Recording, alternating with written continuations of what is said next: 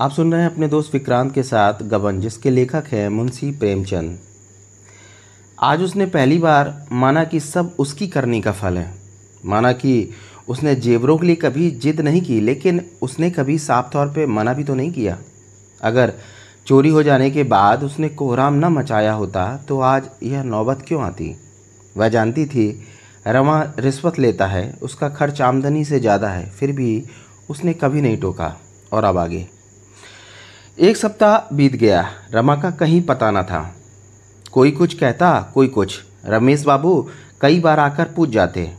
केवल इतना पता चला कि रमानाथ ग्यारह बजे स्टेशन की तरफ़ गए थे। मुंशी, दयानाथ का विचार है, यद्यपि यह बात उन्होंने किसी से न कही, रमानाथ ने आत्महत्या कर ली। सास और ससुर दोनों ही जालपा को दोष दे रहे हैं। साफ़ कह रहे हैं कि यही उसकी जान की गाहक हुई, पूछो थोड़ी सी तो आपकी आमदनी, फिर तुम्हें रोज़ सार सैर सपेटे दावत तमाशे की क्यों सूझती थी? जालपर पर किसी को दया ना आती, कोई उसके आँसू न पोसता।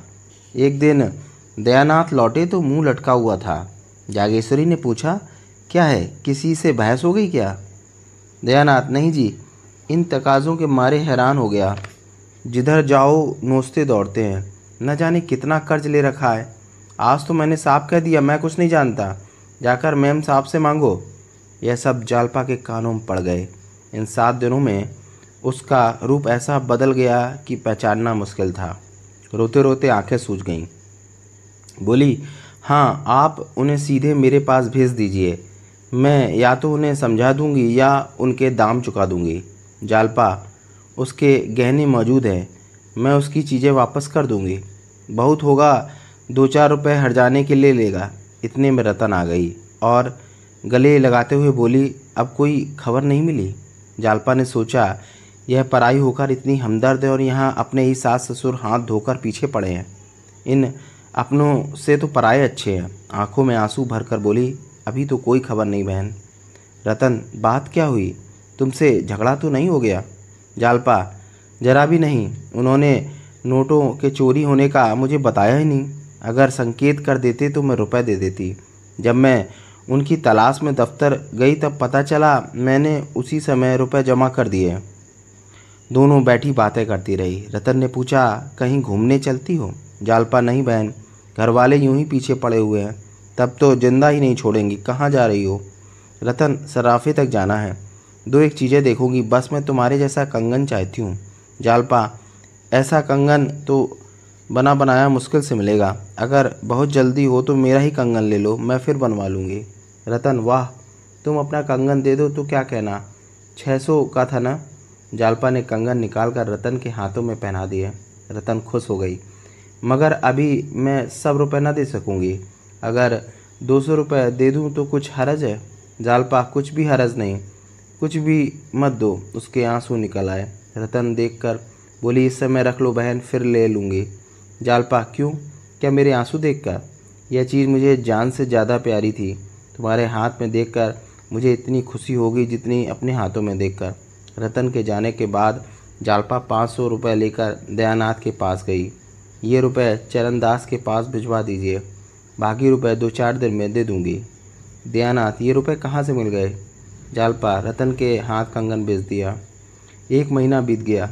इलाहाबाद के एक अखबार में एक सूचना प्रकाशित हो रही है, जिसमें रमानाथ का पता लगाने वाले को पाँच सौ रुपये पुरस्कार देने की घोषणा है। मगर अभी कहीं से कोई खबर नहीं आई। जालपा दुख और चिंता से घुलती जाती है। उसकी दशा देखकर दयानाथ को भी उस पर दया आने लगी। आखिर उन्होंने अपने समधी दीनदयाल को लिखा, आप आकर कुछ दिनों के लिए बहू को ले जाइए। दीनदयाल घबराए हुए आए। मगर जालपा ने मैके जाने से इनकार कर दिया। दीनदयाल, आखिर चलने में क्या हरज है? जालपा, यहाँ माजी और लाला को छोड़कर जाने को जी नहीं करता। जब रोना ही लिखा है तो रोऊँगी।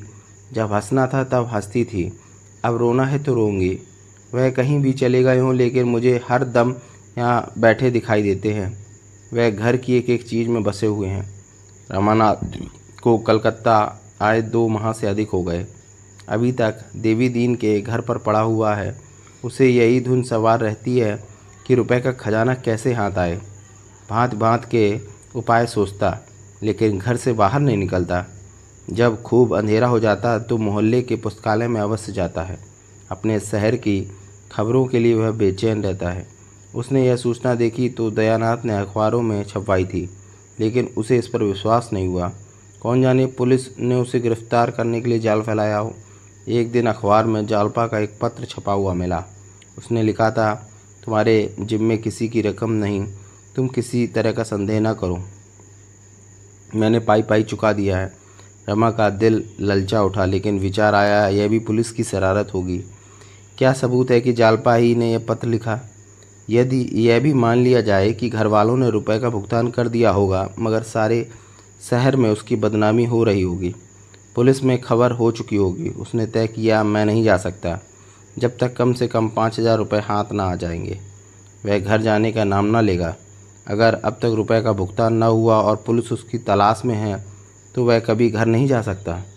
देवी दीन के घर भी ऊपर वाली कोठी में वह रहता है। देवी दीन का काम चिलम पीना और गप्पे मारना था।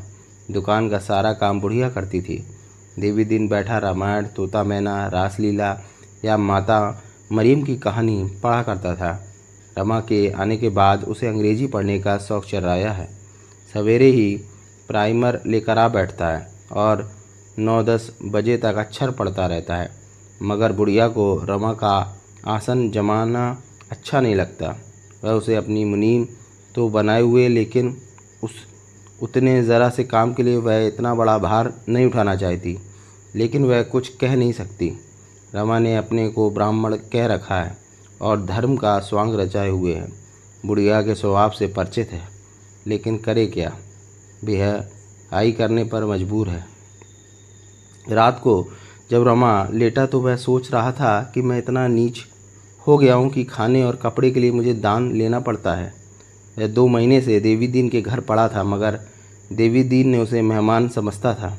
उसने सोचा कि उसी समय थाने में जाकर अपनी कहानी सुनाए। यही तो होगा दो तीन साल की सज़ा हो जाएगी।